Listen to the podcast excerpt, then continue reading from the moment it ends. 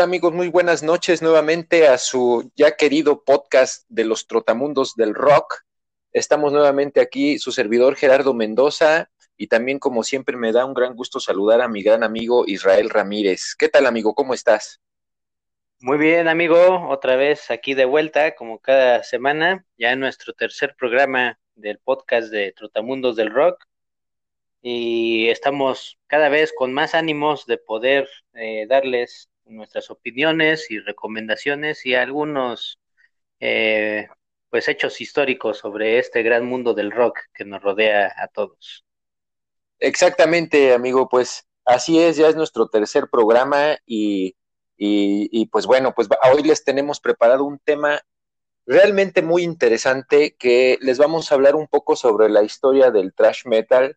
particularmente sus orígenes y un poco de su desarrollo en los años 80. Em, eh, y bueno, elegimos este tema porque lo, vemos como un tema relevante en la materia del rock y del metal, porque eh, es, desde mi punto de vista es como una transición que hubo desde un rock un tanto más melódico hacia ya un rock más eh, acelerado, más pesado, y, el thrash metal, desde mi punto de vista, es un poco como esa bisagra que hace, es como esa bisagra que está en la puerta, que es como el paso de una etapa del rock a otra etapa, que es lo que pues, vivimos más o menos en la, en la escena del metal eh, a, partir de, esa época de los años 80. Y pues decidimos enfocarnos en, en, los cuatro grandes, en los Big Four que le llaman, los cuatro, las cuatro grandes bandas del thrash metal, Em, y pues bueno, pues hoy en particular les vamos a hablar de dos de ellas y, pues con todo el, gusto como siempre, esperando que, sea de su agrado y, pues bueno, vamos a comenzar pues nada más y, nada menos que con un poco la historia de, de, cómo se fue originando el trash, que pues bueno, como quizá algunos de ustedes sepan, este movimiento se originó pues prácticamente en el área de California, específicamente en, San Francisco, en el área de la Bahía de, California. Y, pues fue un movimiento que comenzó con pues muchos jóvenes que, pues eran fans, por decirlo así, del, pues ya de un rock rudo, un poco más pesado, de, pues ya como un tipo heavy metal que venía de Europa, eh, particularmente bandas, por ejemplo, como Saxon, eh, Scorpions, eh, etcétera, pues esa música llegaba a Estados Unidos justamente y, fue como esa semilla que quedó en la juventud de esa época que les empezó a gustar esta música y pues empezaron a pensar, ah, pues ¿por qué no formamos también nosotros nuestras bandas y, nos metemos a esta música? Porque lo, hicieron también un poco estos jóvenes de aquella época como una respuesta a, algo que, había otro movimiento también ahí que era un poco el glam rock, que, pues ahora sí que era como una contraparte desde el punto de vista de, quien le gustaba lo más heavy, porque pues ellos eh, catalogaban a, todo lo demás como al glam rock como algo no, no muy, pues como no muy bueno, entonces estaba, querían generar su propio movimiento ya más pesado y, bueno, incluso pues, si había, si se encontraban con fans de Motley Crue, por ejemplo, o de otras bandas por el estilo, pues los, pues decían que eran posers, ¿no? Que no, no debían de estar ahí con, con estas nuevas bandas. Entonces, bueno, este movimiento que se empezó a generar ahí en California, pues hizo que se conocieran muchos de los integrantes de distintas bandas que posteriormente eh, pues se fueron dando a conocer. Y dentro de estas bandas, pues hay algunas que, no están dentro de estas cuatro grandes que mencionamos, pero pues que tienen su historia importante en, en, el metal, como Exodus, em, eh, había otra banda también, em, se me fue. Testament. por ejemplo, exacto, Dead Angel, ¿no? Así es, Dead Angel y la otra es SOD, que ahí, ahí son bandas bastante importantes y que fueron catalogadas este, pues como para poder incrementar o, o acrecentar, no solamente limitar por así decirlo, el Big Four, sino a lo mejor incluir un Big Five o un Big Six. Sin embargo, exactamente. En la, historia de este, de este Big Four, pues simplemente se pusieron esas cuatro bandas y ahorita las vamos a mencionar a estas cuatro en dos programas, porque este es el primer programa. en donde vamos a mencionar estas cuatro bandas porque tienen, vamos a ver la diferencia entre estas cuatro que mencionamos, más las ahorita que mencionamos también anteriormente como Testament, Exodus y SOD, perdón ahí, este, pero hay una diferencia que remarca del por qué son las cuatro grandes estas, estas agrupaciones. Correcto, sí, y es, es muy atinado eh, esto que nos dices porque efectivamente vamos a hablarles un poco de, de, justamente como las particularidades que tiene cada, cada una de estas bandas eh, dentro de, su música, dentro de su obra, dentro de la historia que han ido marcando. Y pues bueno, en esta escena que les comentábamos, donde se fue pues generando este movimiento de, de un rock más pesado, más acelerado, eh, pues empezaron a surgir bandas y a conocerse entre ellos. Entonces, una de estas bandas que que, se formó, eh, eh, pues fue Metallica, justamente, que es una de las cuatro bandas que están consideradas como eh, de los de estas bandas Big Four. Y, bueno, Metallica, pues realmente era una banda que, estaba su origen en California, pero pues realmente estaban en, Los Ángeles, me parece. O sea, se tuvieron que mover un poco a San Francisco, donde estaba el movimiento pesado que ya había comenzado, digamos, de estas bandas. Y, y, llegaron, y pues bueno, pues eran camaradas todos los que se reunían en, esos, en esas tocadas, eh, tocaban en clubs, grababan, eh, por cierto, los demos que grababan en ese tiempo las bandas pues eran en cintas, eh, era como la forma en que se daban a conocer entre los fans. Y pues bueno, empezaron a tocar, a conocerse, y, bueno, Metallica, como les mencionábamos, pues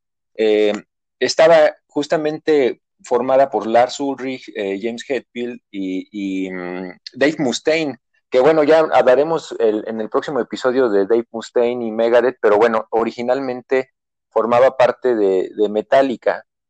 Posteriormente, eh, dentro de, toda esta juventud que se conocía en, esas tocadas, conocieron a Cliff Burton, que se convirtió en su bajista, y que bueno, pues Cliff Burton fue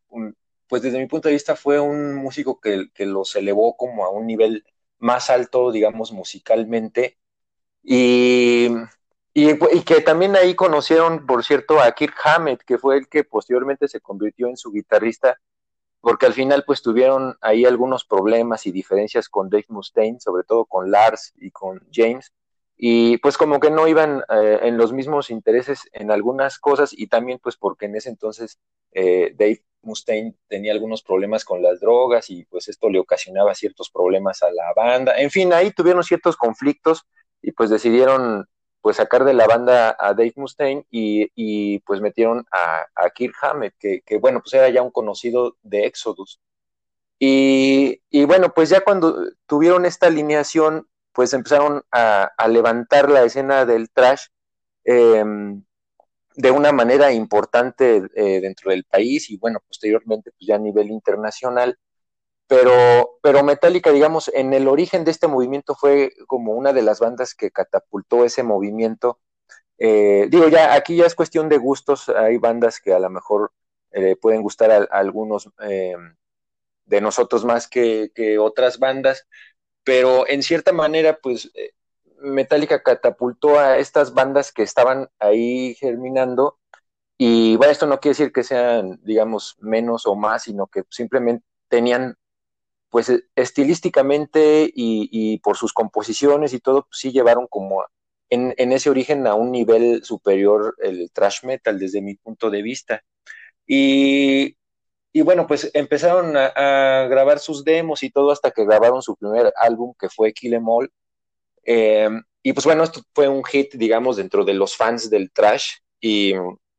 y pues, pues eh, incluso esta, esta serie de discos que sacaron en los ochentas, eh, pues desde mi punto de vista, hablando un poco de, la discografía de Metallica, son, yo creo que yo desde mi punto de vista veo su discografía también dividida en dos partes. O sea, los discos que sacaron en la década de los ochentas, que fue justamente Kid Em All, eh, Ride the Lightning, eh, Unjustice for All y bueno, Master of Puppets que fue antes de, de Unjustice. Eh, todos estos discos salieron en esa década, en los ochentas, y, y, tienen un sonido muy característico, sobre todo los primeros dos discos, eh, de ese trash que, que, les gustaba tocar a esas bandas en los clubs y, en sus reuniones y todo, porque pues eran reuniones pues de esas apocalípticas en que todo terminaba en destrucción y, y bueno, pues se ve que se ve que se divertían mucho estas bandas y aparte pues eran buenos amigos entre todos, pero bueno, pues al final como siempre ocurre, cada quien va haciendo su camino. Metallica empezó a despegar antes que otras bandas en cuanto a, fama y pues empezaron a hacer giras en Europa, eh, las eh, otras bandas pues seguían tocando en, Estados Unidos en esa época. Eh, digamos que Metallica como que se adelantó un poco en, en términos de fama a otras bandas. Y, y, bueno, justo como les comentábamos, estos discos que fueron en los 80 son como una parte muy dentro del trash y un poco marcaban ya también la tendencia de un Metallica ya más Mm, no hacia un ritmo tan acelerado, sino como que empezaron a hacer una música un poco más, eh, más lenta, eh, empezaron a meter canciones como Welcome Home, Sanitarium, eh, Orion, y temas que son un poco más lentos, que, que, empezaba ya a salir un poco de lo que originalmente era el trash, y ya marcaba ahí cierta tendencia de más o menos hacia dónde empezaba a enfocarse Metallica. Y después sacaron a principios de los noventas el, el, disco, eh, el álbum negro, eh, que así algunos le llaman, eh, que pues bueno, este ya fue como un cambio, pues podríamos decir, bastante profundo de lo que originalmente había sido Metallica. Entraron ya a grabar temas más, em, pues un poco más lentos, más baladas, que pues bueno, de hecho, pues parte de los lemas que usaban en las bandas del trash era pues entre menos baladas mejor y más y entre más acelerado, pues mejor. Entonces, eh, pues empezaron a sacar este, sacaron este disco que, que, yo lo veo también como un eslabón entre lo que fue su primera producción musical y los discos que posteriormente sacaron, que pues ya eran cosas ya totalmente distintas de lo que fue originalmente, como eh, Load, Reload, etcétera. Entonces, esto hizo, pues en cierta forma, que, se, que muchos de sus fans originalmente, pues pues ya lo vieran como que ya estaban quizá traicionando un poco las raíces de lo que era el thrash metal. Y aquí pues ya es un poco como les decía acerca de, gustos, habrá quien quizá le pueda gustar más su primera banda, su primera época de, de Metallica, quizá habrá quien le pueda gustar pues más su segunda época, o no sé, o sea, ya es cuestión de gustos, pero dentro de la masa, digamos, de fans que tuvieron en un origen pues muchos se sintieron bastante decepcionados de este cambio. Em, eh, yo en particular los, discos que, recomendaría bastante de Metallica son los primeros, los que ya les mencioné, sobre todo, eh, por ejemplo, Kill Em All, eh, Master of Puppets, y bueno, los otros dos discos que, también, el, segundo que fue Ride, the Lightning y el cuarto que fue Justice for All, para mí son como los discos que, quien quiera adentrarse en el mundo del thrash metal, sea que le guste o no Metallica, dependiendo ya el gusto, de sus gustos individuales de, todos ustedes, pues vale la pena explorarlos porque tienen pues la raíz de lo que fue ese movimiento que se fue originando justamente eh, musical y, que pues en cierta forma sí, fue una banda que catapultó em, en un origen a las demás. Y bueno, pues ya después también las otras bandas hicieron su historia, eh, su propio peso, digamos, dentro de la escena. Pero a mí lo que realmente me, me, me gusta mucho de cómo se generó este movimiento es que partió pues como de puros chavos que eran amigos y se llevaban bien y, o sea, originalmente era como una, cosa muy noble porque todos estaban unidos por el gusto que tenían por esas bandas como Judas Priest y bueno, los que les mencionaba, Scorpions y todo, que eran pues música que llegaba de Europa. Entonces, pues se me hace como algo muy, muy, muy padre, digamos, que se juntaran estas, estos amigos y empezaran a, oír música, a ir a las tiendas de discos, a comprar eh, pues lo que no encontraban en otras tiendas eh, y a formar sus toquines, a hacer sus, sus propias bandas. En fin, como que esta parte del, origen del trash a mí me gusta pues mucho eh, la forma en que se fue gestionando y, se, pues, la forma en que fue creciendo poco a poco en la escena musical. Entonces, pues bueno, ya, ya con esto les hablamos un poco de Metallica. pero pues también hubo otras bandas muy importantes y que fueron todavía catapultando, eh, quizá en otro sentido, pero al final también catapultando lo que se había originado ahí en esa escena en, California. Eh, como les decía, pues lo que la juventud de esa época y de ese movimiento quería, pues era em, más fuerza, em, más velocidad, em, y pues bueno, pues hay una super banda que a mí también me gusta muchísimo, que justamente hizo que esta, esta velocidad, digamos, que tenían, pues como que la duplicaron, o sea, fue una cosa que, que pues digamos, eh, en cuanto a estilo y en cuanto a técnica, pues eran una cosa que no se había visto, o sea, yo creo que, y la banda que, que les vamos a hablar a continuación es nada más y nada menos que Slayer, que, bueno, yo voy a, permitirme expresar mi punto de vista. Em, yo creo que, digamos, en cuanto a a lo que se veía en un escenario en esa época en cuanto a trash metal. Digo, eh, ya les hablamos de Metallica y de lo que significó y todo, pero cada banda tenía su, su sello. Y para mí que el sello de Slayer que, tuvo en, en, esa época en que se originó este movimiento, pues realmente sí era un sello muy, muy característico y,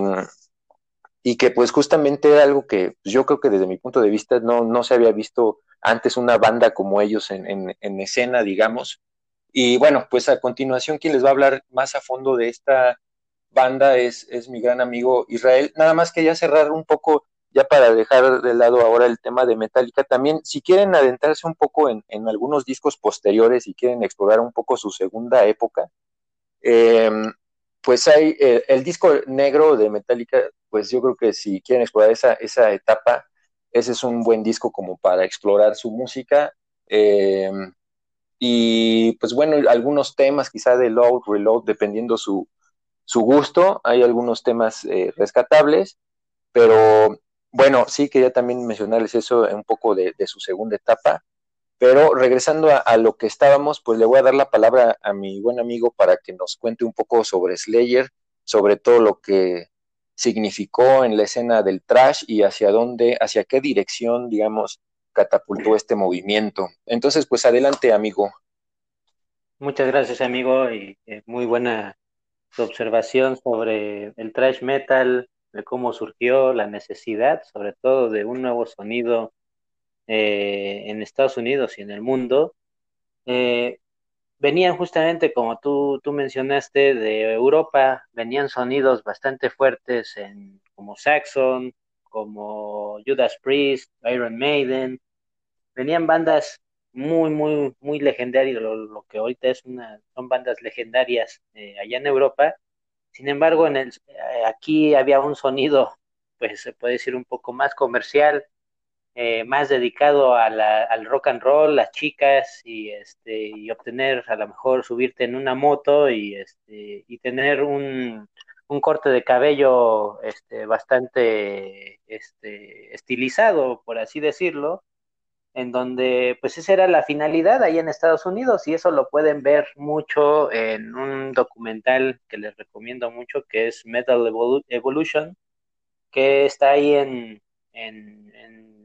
una marca, no voy a decir marcas, pero este, donde hacen los envíos eh, y compran productos. Este, ahí, ahí en, en su streaming hay una parte que se llama Metal Evolution. Vean ese documental y ahí explica justamente la necesidad de cómo empezó el thrash metal a evolucionar o cuál era la necesidad. Y justamente, este, como, como le dijo mi amigo Gerardo, eh, nacieron pues en casi al mismo momento eh, cuatro grandes bandas o cuatro grandes pilares que, empezaron a evolucionar este, esta necesidad de tener más poder, más velocidad, una lírica mucho más este, profunda, por así decirlo, y unos riffs aún más potentes. Y deja de ser pegajosos, sino realmente bien estructurados cada una de estas cuatro bandas eh, tiene su sello distintivo. Eh, yo los podría decir que uno es, uno tiene para mí ahí yo los voy a decir después en el segundo programa, ya cuando hagan, hagamos nuestras conclusiones. Para mí uno tiene, una banda tiene un vocalista que es, para mí es mejor que, que el de las cuatro bandas, sin embargo las otras tienen, por ejemplo, más eh, rapidez o la otra tiene un sello más distintivo que es a lo mejor más técnica, etcétera, ¿no? Que las otras tres, pero cada una se complementaba de una manera increíble que al final este dieron y la historia dio paso a cada una de ellas, ¿no? Entonces, aquí yo estoy abordando ya el tema de Slayer. Slayer es una banda que en lo personal, y lo voy a decir abiertamente, es una es mi banda favorita, no solamente del thrash metal, del metal en general, es mi banda favorita de todas las agrupaciones que hay dentro del metal. ¿Por qué? Porque Slayer tenía en, en sus principios el tocar rápido, el tocar no de manera estructurada, sino también este tener, se podría decir visceralmente, era una banda que agarraba las tripas, de, se agarraba las tripas, las sacaba y ahí te las mostraba directamente, ¿no? Era una banda muy visceral. Tenerla que ver en vivo era espectacular porque se sentía, como de las mismas palabras de Tom Araya, era como si, se, si te sintieras dentro del desembarco en Normandía a punto de abrir la compuerta para pues empezar a escuchar la, la metralla alemana. Y esto era la, cómo clasificaba al poder ver a Slayer en vivo. Slayer en vivo es una banda eh, muy, muy, muy poderosa. Eh, simplemente tener a los cuatro integrantes dentro del escenario es, es impresionante. Y esta banda se, se originó por ahí de 1981-82, en donde Kerry King, el guitarrista de, de Slayer, pues era un, joven Kerry King que iba a la secundaria y él pues ya llevaba mm, ciertos bagajes eh, de, de, bandas de cochera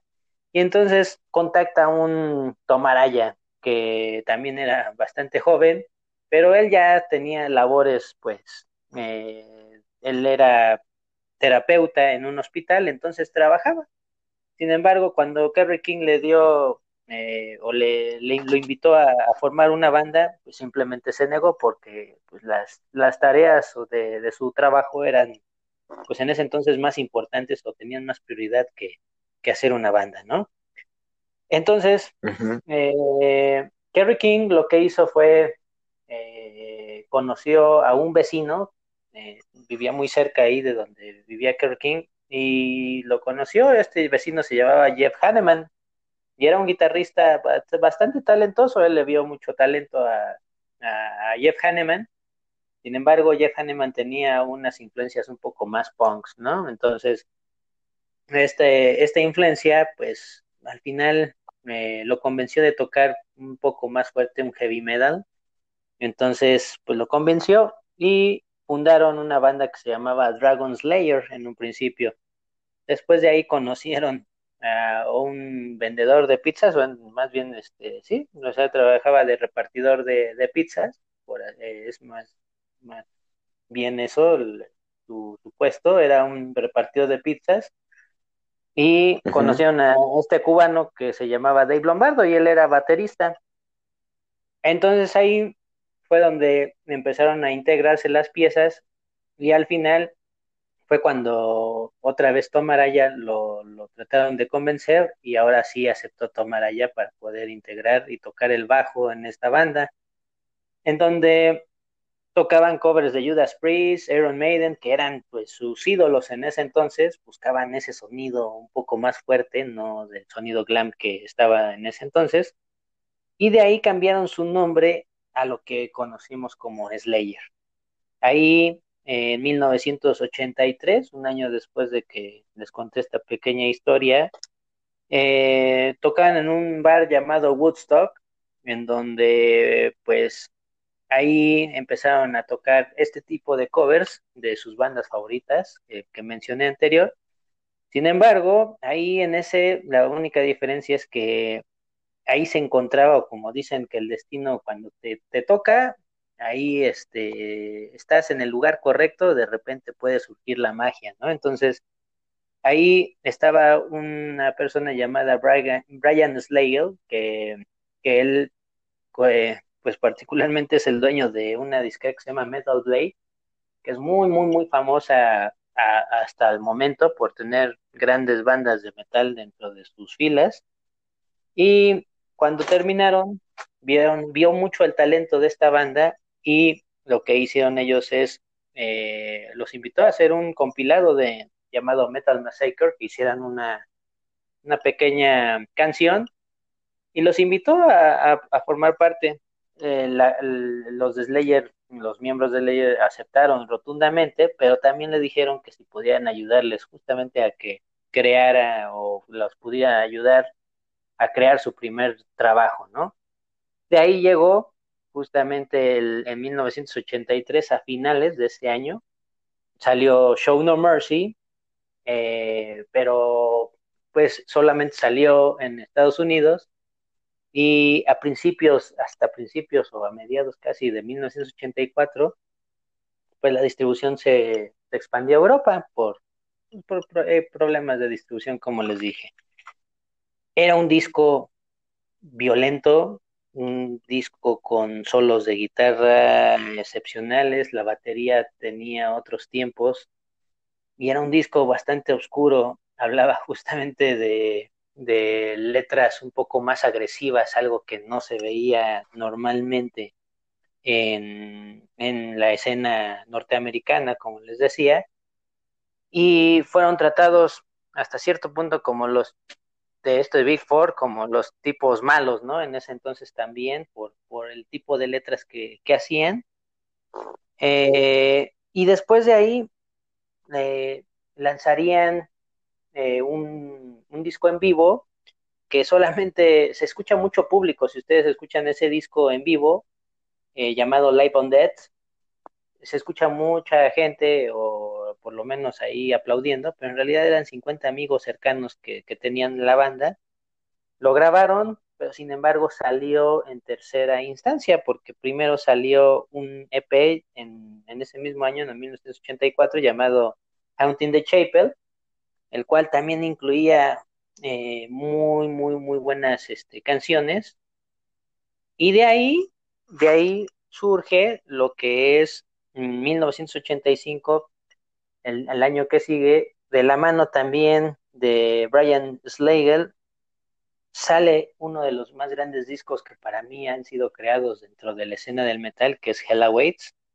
en donde pues ya aborda un, temas un poco más delicados como el satanismo, asesinatos, y fue el primer éxito eh, al vender 100 mil copias en Estados Unidos nada más. Entonces, esto, este disco, Hell Awaits, le aperturó las, este, pues todas esas puertas hacia el mercado europeo. Este, se fueron directamente al Festival de, de Dinamo, eh, toda la parte se fueron a Suecia, Dinamarca, etcétera. Entonces, conocieron otros países que nunca habían podido ellos conocer o a lo mejor se les hacía complicado. Y ahí en ese entonces eh, llegó la parte de, o llamó la atención eh, de Rick Rubin. Rick Rubin pues él, él había producido a bandas pues un poco más, eh, pues se puede decir de rap, totalmente diferentes a lo que habían producido, a, eh, lo que se estaba haciendo eh, en este tipo de música con Slayer. Decidió tomarlos, decidió tomar este reto y en 1986 crea, que para mí es el álbum más eh, sobresaliente o uno de los discos más sobresalientes de la escena del metal, no solamente del thrash metal, es el Raining Blood, el cual incluía temas como eh, eh, Angel of Death, Raining Blood, toda esta parte de Jesus Saves, toda esta, agresividad que está concentrada en, en este disco, es un disco completo en donde, pues, por ejemplo, ahí inician con, con otros tipos de letras, en donde ya en Angel of Death decían o lo manejaban,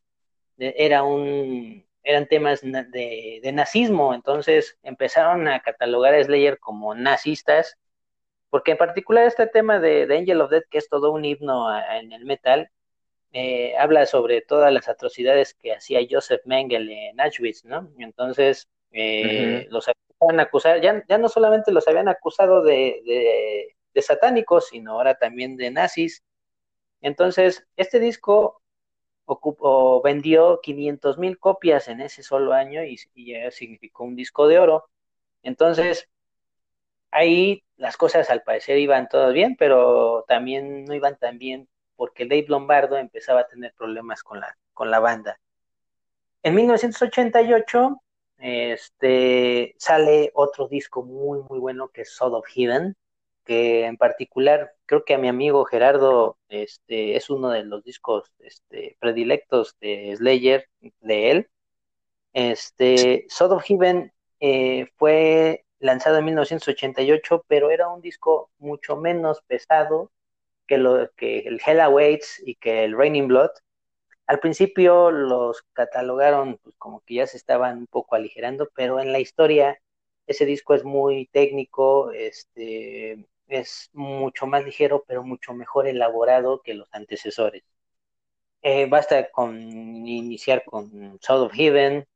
con una de mis canciones favoritas que es Silent Scream, este, y Mandatory Suicide que están ahí justamente en ese disco. Entonces, en, ese, en ese momento ya les, ya les daban un, un, lugar en la historia gracias a, ese, a esos dos discos que habían ya tenido pues con un super hitazo en todo el mundo, ya, ya formaban parte o ya los nombraban parte de este Big Four de, del Trash Metal. Entonces, años después, dos años después, lanzaron Seasons in the Abyss, que es otro, otro disco muy, muy, muy, muy bueno,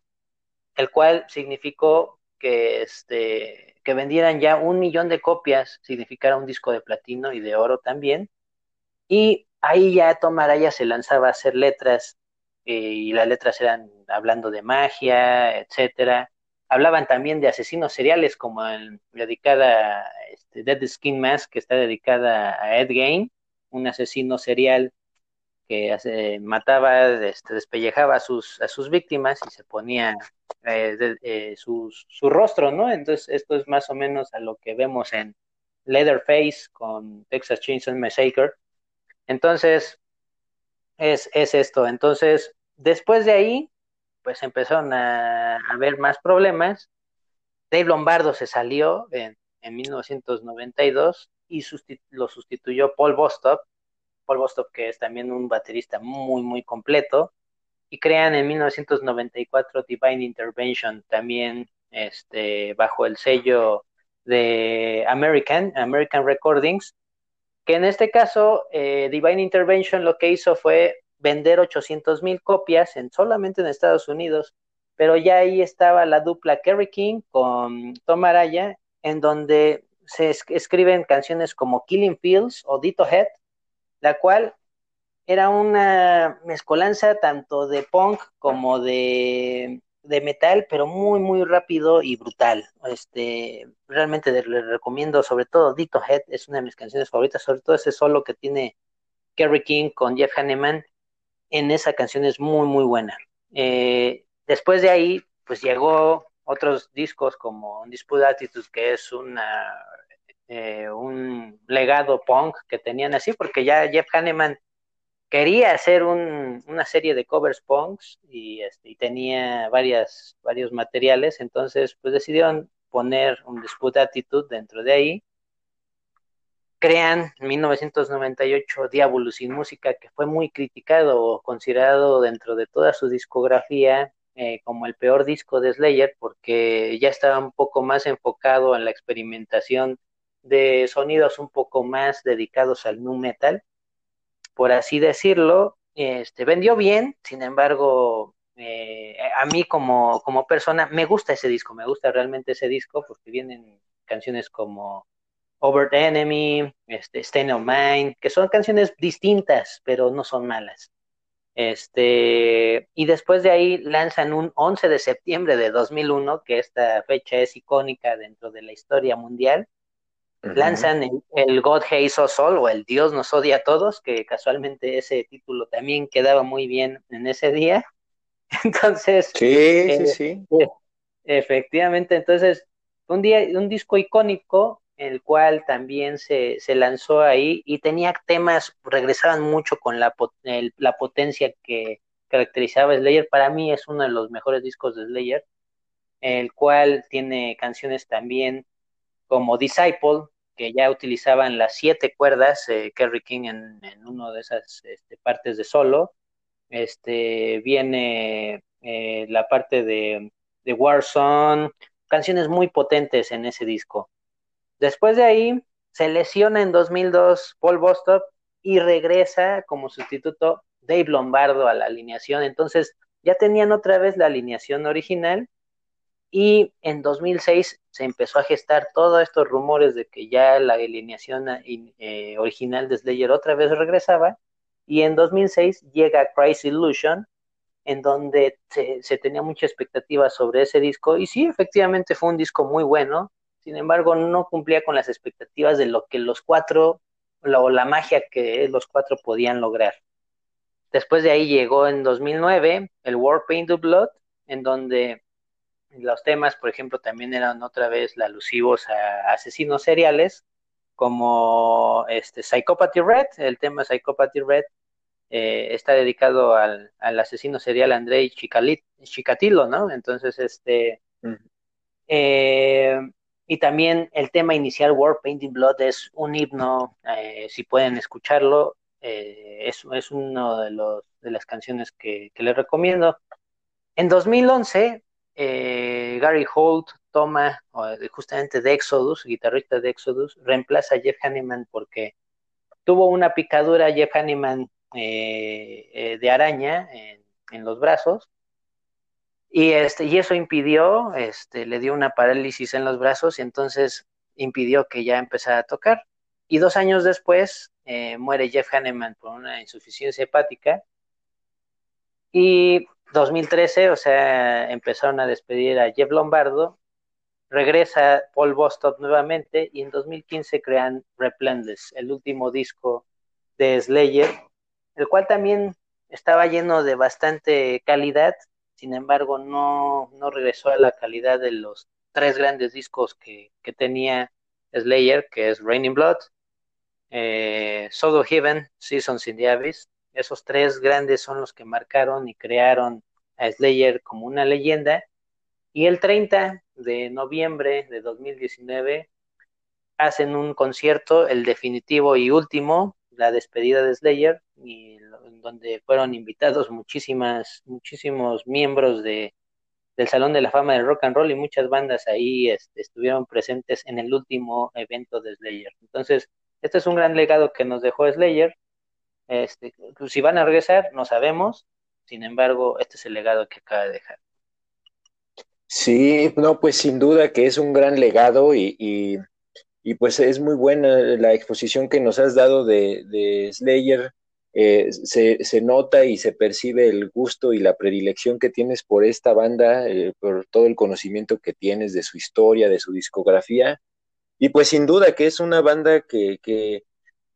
pues como mencionábamos al inicio del programa, pues eh, parte de, esta necesidad de, nuevos ritmos, una nueva orientación de hacia dónde iba el, rock, el metal,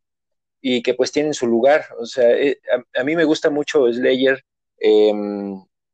digo, esto es como siempre les hemos dicho, amigos, es una cuestión de gusto y, y cada quien tendrá sus bandas predilectas eh, a mí, por ejemplo, eh, Metallica me gusta mucho también como banda, como, como lo que representaron, como ese símbolo también del origen del trash. Incluso, pues a mí, dentro de mis gustos, sí, sí, sí disfruto también sus discos, digamos, de la segunda etapa de Metallica, eh, pero bueno, al final es de gustos. Slayer también me parecen una genial banda, o sea, como bien decías, South of Heaven es, es pues mi favorito, pero realmente yo, yo tengo, digo, está a veces un poco complicado elegir discos favoritos cuando hay una discografía tan amplia, pero en particular hay cuatro a mí que me gustan mucho de Slayer, que es eh, justamente los tres que mencionas que los catapultaron como al, al, éxito, a la escena del, del digamos, del, del, metal que es Raining Blood, South of Heaven y Seasons in the Abyss. Y también me gusta mucho, pues justamente el que, el que mencionas que fue como su, su regreso a la velocidad, a la potencia que es God Hate Us All. Ese también me gusta mucho, ese álbum. O sea, sí, sí tienen una, ya han dejado pues en todos estos años una huella y que además todas estas bandas que, que, que salieron de esa época pues tienen, siguen como que dejando sus pasos porque a lo mejor ahorita ellos está en pausa, no sabemos como dices si regresarán o no, pero pues al final ahí están todos, ¿no? Megadeth, Metallica, sea como sea, pues como que esta semilla que se, e, eso también es algo relevante, que esta semilla que se sembró, digamos, en los ochentas, pues, o sea, ya van casi pues 40 años, por decirlo así, y pues siguen activos, ¿no? O sea, se, ve todo lo que les gusta y lo que les apasiona a estos músicos, eh, todo lo que representa para ellos su música, su estilo, su forma de vida, pues es parte de una personalidad, de una historia. Entonces, pues sí, los invitamos, amigos, a que pues escuchen a estas bandas, eh, cada quien irá pues depurando lo que de acuerdo a sus gustos y, a, su necesidad musical eh, vaya ahí eh, necesitando, digamos, pues ahí van a, ir viendo un poco de, la historia de estas bandas. Y pues bueno, pues en este episodio quisimos hablarles eh, comenzando con Metallica y Slayer, pero el próximo episodio les vamos a hablar un poco acerca de la historia y algunas cuestiones de la discografía de Megadeth y de Anthrax, que pues bueno, son como el complemento de estas Big Four. Y si nos da tiempo, pues igual también mencionaremos algo de estas bandas que, que si bien quizá en fama no, no están al, al, nivel, digamos, de estas bandas, eh, pero pues también tienen su lugar importante en, la historia del metal. Eh, entonces, bueno, pues los invitamos a que nos sigan escuchando y, y pues bueno, estamos, eh, ya les vamos a ir pasando ahí algunos enlaces, cada vez estamos en, más plataformas en, en, los podcasts. Entonces vamos a ir difundiéndolo para que, pues, eh, eh, si tienen oportunidad, pues nos escuchen y, nos envíen sus comentarios, eh, qué piensan del programa. y pues bueno, estamos abiertos a, todo lo que nos puedan decir. Y pues bueno, no sé si algo más que te quieras agregar, amigo, antes de que terminemos. Sí, efectivamente, amigo, como acabas de decir y, y bien lo mencionaste, cada una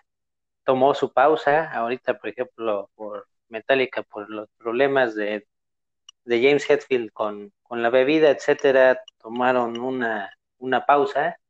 Esto del coronavirus les ayudó mucho para, para resolver muchos asuntos de este tipo. Eh, Megadeth con el, con el cáncer de Dave Mustaine también este, tomaron un receso. Ahorita Slayer está en su receso, que mm, sabemos, a lo mejor ahorita se despidieron, posiblemente vuelvan a regresar. Y Anthrax también, o sea, también Anthrax ha tenido sus altibajos, como todas las bandas, pero ahí están vigentes, ¿no? Ahí siguen, y entonces siguen con pie de metralla este, dando discos, no tan buenos algunos, otros muy buenos, este, pero ahí siguen, ahí siguen y, y han sido constantes. Entonces, eso es lo importante. Y vienen bandas que también este, están ahí atrásito que son también muy importantes dentro de la industria de, y el género de la música del metal y, este, y el trash. Entonces, pues tenemos mucho de qué hablar. Este, esto para eso dejamos eh, un segundo programa eh, eh, esto porque es un tema bastante extenso. Dos bandas ahorita, pues nos echamos casi ya todo el, ya nos echamos todo el programa con dos bandas, pero son porque son con tienen muchísima historia, podríamos hablar muchas horas de esas bandas, sin embargo, pues tenemos un tiempo limitado, pero este sí los invitamos a que nos sigan escuchando, amigos, eh, en todas las distintas plataformas, como bien mi amigo Gerardo lo mencionó, y también ahí en Facebook nuestro grupo de Starway to Hell, ahí también este, los invitamos a que entren en ese grupo. Y con gusto ahí este, estamos dando noticias como les hemos mencionado y ahí también vamos a meter, cuando ya estemos en Spotify y en otros streamings más famosos, nos vamos a estar metiendo la liga para que nos sigan escuchando semana con semana. De acuerdo, pues muy bien, amigo, pues muchas gracias por todos tus aportes y tus comentarios. Y pues bueno, los esperamos en nuestro próximo episodio. Sigan disfrutando de la música y descubriendo cosas. Y pues nos vemos, eh, nos escuchamos más bien en el siguiente episodio. Hasta luego. Hasta luego, muchachos. Cuídense.